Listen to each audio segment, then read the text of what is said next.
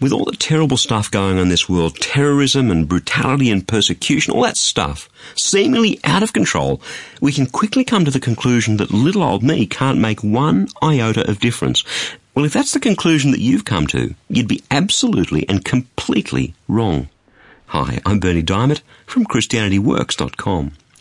Back in the 1700s, there was an Irish statesman called Edmund Burke. Unless you happen to be Irish, you've probably never heard of the guy.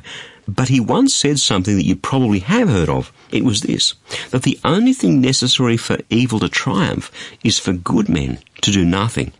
When we see evil being perpetrated, whether on a national, or global scale or in our own circle of influence, we can do something. We can stand up, speak out, act against evil, even though it may cost us our reputations and maybe even our lives.